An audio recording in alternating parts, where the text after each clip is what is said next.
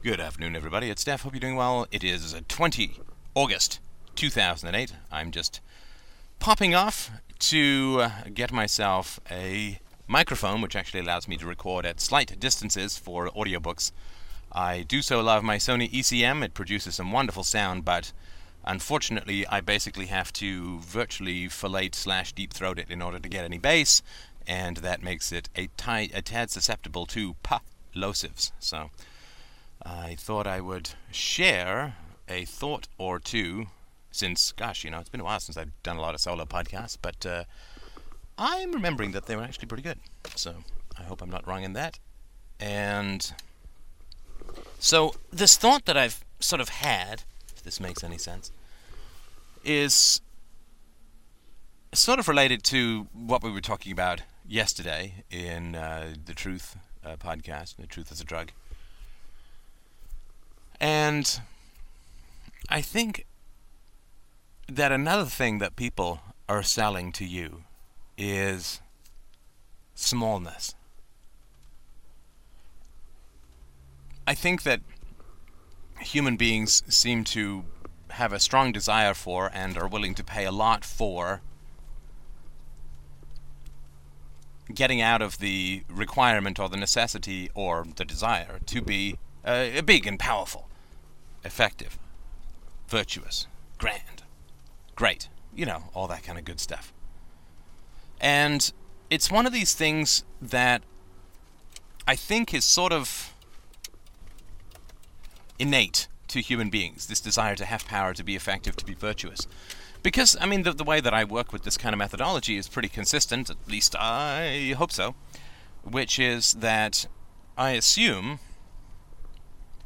that pretty much um, people are propagandized out of doing that which they are naturally inclined to do or to try and uh, go towards.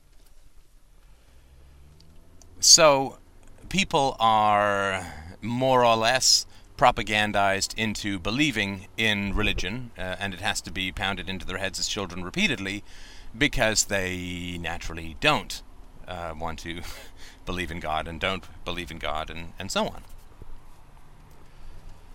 And I think that is an important aspect of, uh, of things. I think that people have to be propagandized into being obedient to their tax masters, to the rulers, the powers that be, those who own the majority of the wealth because they have the majority of the guns. So people have to be propagandized into those beliefs because it's so anti intuitive, anti empirical, anti logical, antithetical to self interest, and uh, dangerous, of course, because they have the power to jail, uh, draft, imprison, and so on. So the slave, that sort of horizontal slave control aspect of life, where you are attacked for being, uh, for for daring to raise your head, right? The tall poppy syndrome. It is the tall poppy that gets cut down. It is the nail that sticks up that gets pounded down. This hostility that people have towards you, if you dare to be grand, if you dare to be big. Uh, I've, I've faced this myself uh, from a variety of sources, uh, even within the uh, libertarian world itself, where you know the the audacity of uh, the goal that I have set myself to, you know, to to lead uh, the biggest, most powerful, most effective philosophical conversation the world has ever seen or participated in. That, that that is my goal is considered to be crazy, you know. the goal of overturning the Fed with uh, an old baby doctor, uh, that, of course, is considered to be highly rational and practical, but the goal of uh, stimulating tens of thousands of people with the desire for the thrill of or the terror of philosophy uh, is something that considered uh, uh, mad. So that which I've actually worked to achieve and have, to my satisfaction at least so far, achieved is considered uh, impossible and grandiose, but a political solution to the lack of freedom in the world is, uh, all too sadly, uh, considered to be, um, well, that's that's not crazy, but practical. And to me, this is very interesting because this idea that size, greatness, power, the, the, and I'm not talking about making power up or, or, or coming up with things that are uh, grandiose. You know, I can uh, you know kill butterflies with my mind or something like that. I'm not talking about anything that is grandiose. Uh, I think it is really uh, hooking into the power of the truth. Right? Uh, when we are aligned with the truth, uh, as thinkers, as communicators, as you know, people who try to live their values, then we gain power and momentum. We gain traction with reality in the same way that the human mind, coupled with science and math, gains traction with regards to reality in a way that millennia of religion and culty superstition and enslavement simply never gave us. When we hook our minds into reality and into the truth, we gain an incredible amount of power and traction. Uh, eh, the scientific minds of the last few hundred years, are they genetically different from the 50 or 100,000 years of Homo sapien minds that preceded them? Well, no, genetically we are identical to uh, our ancestors, uh, virtually. But the difference is that we have hooked into the traction of science, the traction of reason, the traction of empiricism, the traction of evidence. And this, of course, so when, when a human being couples into rational thinking and evidence, then a human being grows in stature and power enormously. Enormously! Um, it is not ten times bigger, it is not a thousand times bigger, it is, you know, go to infinity, take a tiny step back. It is that much bigger. Uh, the knowledge base that human beings have now compared to 5,000 years ago is not a hundred times as much, it's not a thousand times as much. Instead of it being minus a million, it is plus infinity minus one, right? Because uh, in the past it was the active occlusion or the, the active inhibition or the active opposition to the, the pursuit of knowledge that was the basis of, of human thought quote, thought, religion, superstition, so on. So when you tried to think rationally, you were attacked. So actually going in the wrong direction, had negative knowledge, had anti-knowledge. So, um, so uh, where we are now is is just about infinitely uh, further ahead. Um, because A, we're going in the right direction, B, we're going there in an ever accelerating manner, um, and C, things should come in threes. So, this uh, this aspect of things, I think, is uh, is pretty important to uh, to understand. That if you remember, for a long time, I had uh, dreams of um, tsunamis. You know, there's massive waves hitting me, and uh, this is part of the amazing aspect of of thought, is uh, that. Um, uh, and of dreams and of the unconscious that once I understood that this was how philosophy appeared to people, or this is how what I was talking about appeared to people, uh, and I accepted and understood and worked through that, I have not once had that dream again. And I had it for years and years uh, before um, I worked it out sort of last year with Christina's help. And uh, it's never come back. It's, it's amazing the way that the uh, unconscious works. It is truly a uh, an amazingly powerful engine, right? It is the it is the warp drive to our impulse, right? And so when we couple our minds with reason and evidence, we jump up in size relative to those around us. We loom almost infinitely large relative to their frightened, huddled, negative, minimalist perceptions, illusions, right? Um, if you want to go somewhere, a real car is infinitely better than the illusion of having a car because if you're just sitting in your driveway pretending to drive somewhere, then you're not actively seeking for alternatives, right? So the illusion is infinitely worse than the actuality because the illusion prevents you from discovering alternatives, right? You think you're getting somewhere when you're not. You think you have the truth when you in fact don't have the opposite. That's the, that is actually the opposite of truth, right? The opposite of truth is not error. The opposite of truth is the illusion of truth because then you stop looking, and, and I've talked about this stuff before, so I hope that that, that makes some sense. So, when you gain the traction of philosophy, what happens is you explode in people's consciousness. You hit their consciousness like a tsunami. That is the power of human thought that is combined with rational empiricism. I mean, just think of the free market as the power of human creativity and activity combined with uh, UPB uh, in terms of property rights, rational objectivity in terms of prices, uh, and and all the other economic forces that go on in a free market.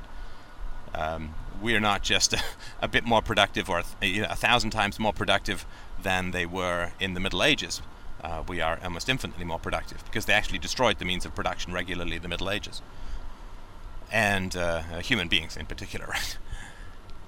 If you think of medicine, right, medicine is not just a bunch of times better than it was in the 10th century, right? It is in the 10th century, they were doing stuff that was actually destructive to health. It was anti medicine.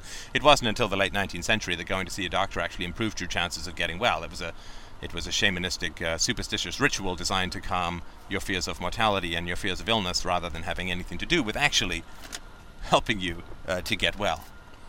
So,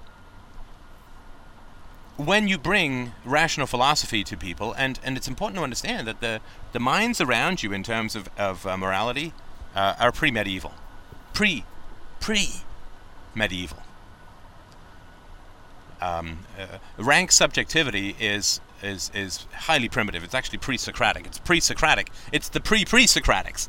Uh, it is uh, basically a caveman mentality where if you are afraid of the dark, it is because the dark is full of monsters, objective and real monsters, and then if you can disbelieve in them, then they vanish. This magical, uh, surreal, I am the universe, thought equals reality is uh, really primitive. It's pretty medieval in its uh, in its approach, right? So when you bring philosophy into your interactions with people, you are bringing uh, the power of science and the power of thought to uh, pygmies, to to medieval thinkers or quote thinkers, right? To those who have who are actively opposing the truth. Right? This is very important to understand. That you move among savages, you live among savages. And they are fearful, and they are superstitious, and they are angry, and they are frightened, and they are wedded to error, and they are destructive, and they are paranoid, and they are vicious, and they can be funny and charming, as uh, as primitivism can be at times. Uh, you know, I. Uh, uh, you can enjoy the odd African mask on a wall, right? As long as there's not a guy in blue paint behind it threatening to disembowel you. So, philosophy is is at, at its lowest ebb, in my opinion, uh, since its discovery, because we have actually the uh, example of truth which is being rejected, right? Some of the Aristotelian, Randian, and uh, Rothbardian philosophies and so on, they're all available, and of course now with the internet very easily available. So it's quite different than it has been in the past. In the past, there was a lack of knowledge of these things, and now there is an active opposition to the presence of the knowledge that is. And that is very different. So, you move, you live among suited savages. I mean, this, this is very important to understand. You live among frightened and angry pygmies, right? So, if you were, like, if you were caught in the jungle with, you know, an iPhone uh, and a flashlight, in uh, uh, in the Amazon, right, and a bunch of barbar- uh, barbarous, savage primitives surrounded you with uh, painted faces and nose rings and blow dots and and uh, so on, swinging Amazonian dicks or whatever. You would be very cautious, right? You would be very uh, alert, let's say. And I think that's that's a very important thing to to understand that you are you know you are bringing uh, uh, flashlights and iPods and flares and all of the other alarming and scary things to uh, a bunch of, uh, of, of savages, right? I mean, we we, we live in a world of, of savages, and, and if you have any doubt about that, just you know play around on the board and, and talk to people about the truth, and and you can see that there's this polysyllabic, superstitious mumbo jumbo hostility, uh, denigration, emotional volatility, uh, cruelty, uh, passive aggression, and so on and uh, there's this this superstitious fear. Now, of course, it's you know people have degrees and they're sophisticated in terms of their language skills and they know lots of uh, big words, and so so it's a little confusing. But fundamentally and foundationally, they are uh, magical savages, and and that means that they're they're dangerous, right?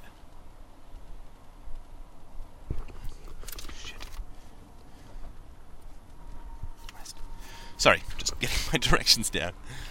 So this I think is, is really important to understand that you are uh, you are at night you hear savages around you in the jungle and what you're doing is you're yanking out the igniter of a flare.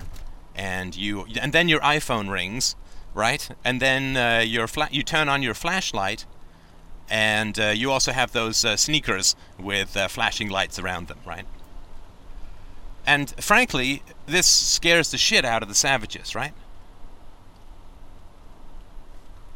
right? This this scares the shit out of the savages. It startles them, it alarms them, it makes them angry, and there's lots of complex reasons as to why that occurs, why they get so angry, um, and it has a lot to do with vanity. Right? Why, why, is it that primitive cultures get so uh, messed up when they come in contact with more uh, advanced cultures, with more rational cultures, with more humanistic cultures? Why is it that religious people get angry uh, at science? Well, because a primitive culture believes that it is as good as it could be, that it's the top of the uh, evolutionary ladder, that it is the sine qua non of perfection, and when it comes across a more powerful culture, it is thrown into uh, disarray. There is a, a violent blow to the, the base of the brain in terms of the vanity and it is humiliating, fundamentally, right? It is humiliating to come in contact with a far superior society. To take a silly example, um, if we uh, if we can sort of understand that, uh, uh, how would uh, America, how would the American government and the American people, let's say, feel uh, if a uh, vastly superior society, a society that could stop nukes the moment they were launched, that, that the military was completely ineffective against, and so on, uh, landed uh, and, and you know, bringing a, a, message of peace to mankind, and that superior society was a stateless society and said, oh my god, we got rid of the government the way you get rid of slavery. The government is violent and parasitical and destructive and, and stupid and, and uh, brutish and, and uh, evil and moronic and dis- all this kind of stuff, right? And and if they uh, explained all of this and they had such vastly superior technology that they were right, imagine how uh, uh, disorienting this would be to your average patriot and government employee and this and that, right? To be revealed as participating in an evil system of exploitation, war, and uh, destruction, right? That would be uh, incredibly alarming, uh, disorienting, right? Some like some soldier uh, who is suddenly told, beyond really a shadow of a doubt, that uh, he is um, he is a hitman, right? And so some patriotic soldier uh, is suddenly revealed as uh, as, uh, as evil, right? And the people who have the flags up on their walls are revealed as petty, vicious tribalists, and so on. Well, imagine how disorienting, how frightening, and how angry they would they would get. Uh, you would take away. Oh, and of course, imagine if these people had uh, the, the, the society had conclusive proof that there was no such thing as a god right? They had a time machine, let's say, where they had taken uh, authenticated footage uh, of uh, Jesus, or they could take you back in time and see that Jesus was, you know, a crazy epileptic, uh, or never, who never existed, or whatever, and that they and they had conclusive proof. You know, they'd scoured the universe, they had gone outside the universe, or found that there was no outside of the universe, and they completely laid to rest any possibility of the existence of uh, a god. Um, I mean, Im- imagine just how disorienting, frightening, and angry it would be for people who thought that they had the truth to be revealed as those who have the opposite of the truth, which is, of course, illusions paraded as as the truth. They'd get messed up, you know, to say the least. They would be frightened. They would be angry. They would be uh, hostile. They would be. Uh, they would snort. They would scorn. They would attack. They would ridicule. They would, you know, uh, laugh in this pathetically passive-aggressive, pathetic way pathetically passive aggressive pathetic PPAP way. And this, of course, is exactly the same thing, uh, the exactly the same experience that occurs when you bring uh, rational empirical truth to people's lives. They believe that they have the truth, and they believe that they are superior, right? You can see this with the deists and with the nihilists who've been sort of infesting the FDR boards lately. Uh, there is this uh, problem, right? Uh, it, there's a humiliation, there's a, a, an insecurity, there's a, a pathology, an emotional, a, defensive, psychological pathology that occurs. uh, where and this shows up as emotional defenses, psychological defenses, twisting words, and so on. And there's a debate with this bearded Spock fellow on the board about um, uh, about deism that uh, I think you'll find instructive, as you can see. Right, just weasels his way out of every definition, even those he accepts as valid. Right, that we should go with reason and evidence, not with a fixed or not defending a fixed position, and he rejects reason and evidence and continues to defend a fixed position. Right, so so it's it's really important to understand that, that you move among savages and that they're easily frightened, they're easily scared, and they're easily angered. Right? Like all insecure, jealous, paranoid, Ill- illusion stuffed people, uh, like any savage that you would come across in the Amazon jungle, be careful. Be careful that you move among dangerous savages. I don't mean, you know, not going to come to your house and, you know, smack you around or anything, but they will pull out all the stops in order to retain their own illusions of uh, vanity, uh, of superiority, of having the truth, right?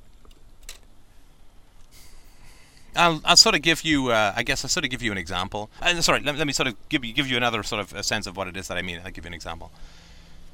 Um, so, so what I mean, if this makes sense, is that people want you to stay in error. They want you to stay in error because if you stay in error, then they don't have to reject their errors. They don't have to experience their own smallness, their own error, their own antithetical stance towards the truth. This is particularly true if they, uh, and, and this of course is the advance, but also the retreat of the value philosophy, in that people will generally accept reason and evidence rather than faith, as at least those who come to FDR reason and evidence rather than faith as the basis for determining or separating truth from falsehood, right? Which means that then, when they then reject reason and evidence in, in favor of faith, they are uh, they are acting uh, with some conscious knowledge of what they are rejecting, right?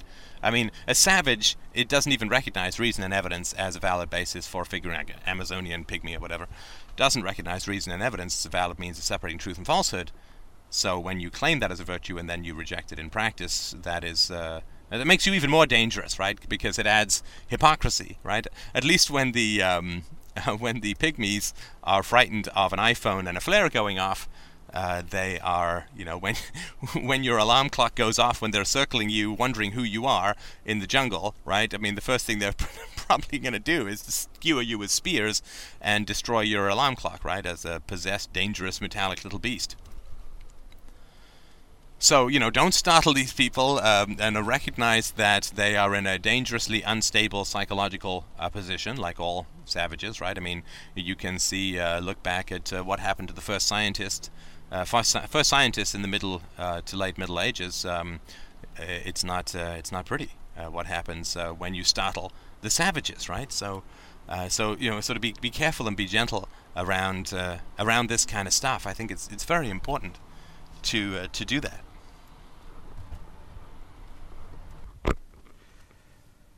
And just so you understand, the primitives, the, the savages, they're going to want to. Well, not even they're going to want it, they are going to. They want to keep you down, they want to keep you in error. Because if you're if you're in error, right, you have and unconsciously we all know this, right?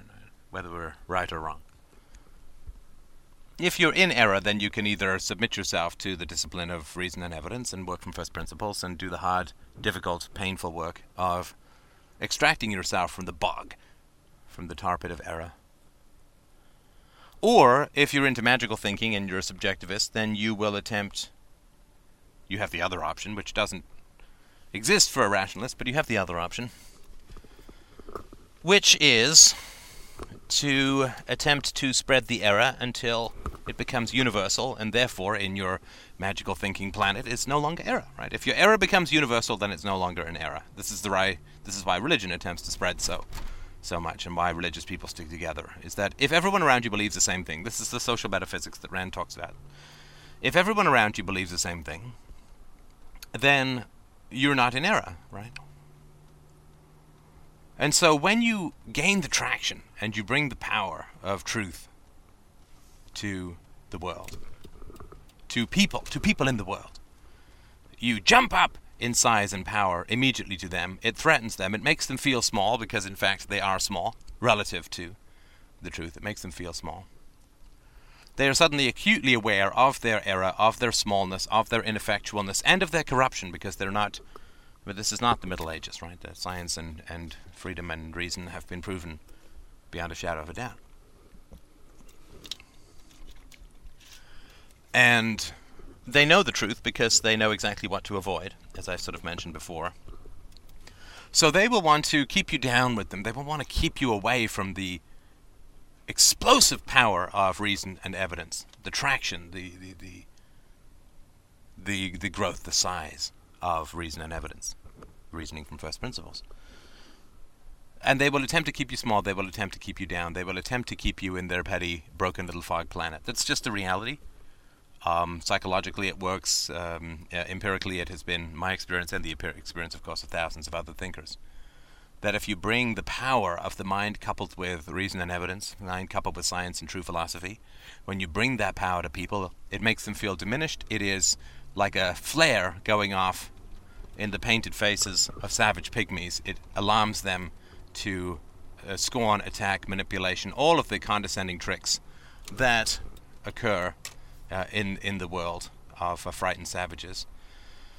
And I hope that you won't fall for it. I hope that you will not let yourself be pulled down to vanish into the fog of collectively empty history, which is where these people are going. What they're secretly whispering to you is don't frighten me with the truth. Don't reveal my smallness and my brokenness with the power and the glory of philosophy. Stay with me down here, fight with me among the entrails of thought. Engage with me in the pettiness of my little criticisms. Don't grow larger than me. Don't outgrow me. Don't outgrow this smallness. Don't outgrow this narrowness. Don't leave me behind. in this empty fog swamp. Stay with me, stay small, stay petty. Fade with me into the nothingness of history, to which I am naturally and inevitably destined to fall into. And if you fall for that, right? If you if you fall for that, then you will uh, you will kind of deserve the fate. This is this is how this stuff works, right? If you if you fall for that, then you will kind of deserve this fate. Because this is the test, right? The, the, the test of size, the test of avoidance, of smallness, of littleness, of pettiness, of emptiness, of fear. If you fall to the savages, then you kind of deserve the savages, right? You kind of deserve to stay in the prehistory of the species. I hope that you won't. I genuinely believe that you won't. But I just wanted to make that choice more clear for you so that you can more consciously resist this attempt to fade into the wallpaper, the woodwork, the fabric, the swamp of savage prehistory. Thank you so much. I look forward to your donations. freedomainradio.com forward slash donate.html. We have a new uh, 33 cents a day, approximately $10 a month sign up subscription, which I hope that you will avail yourself of. I think it's worth that much for sure. Thank you again.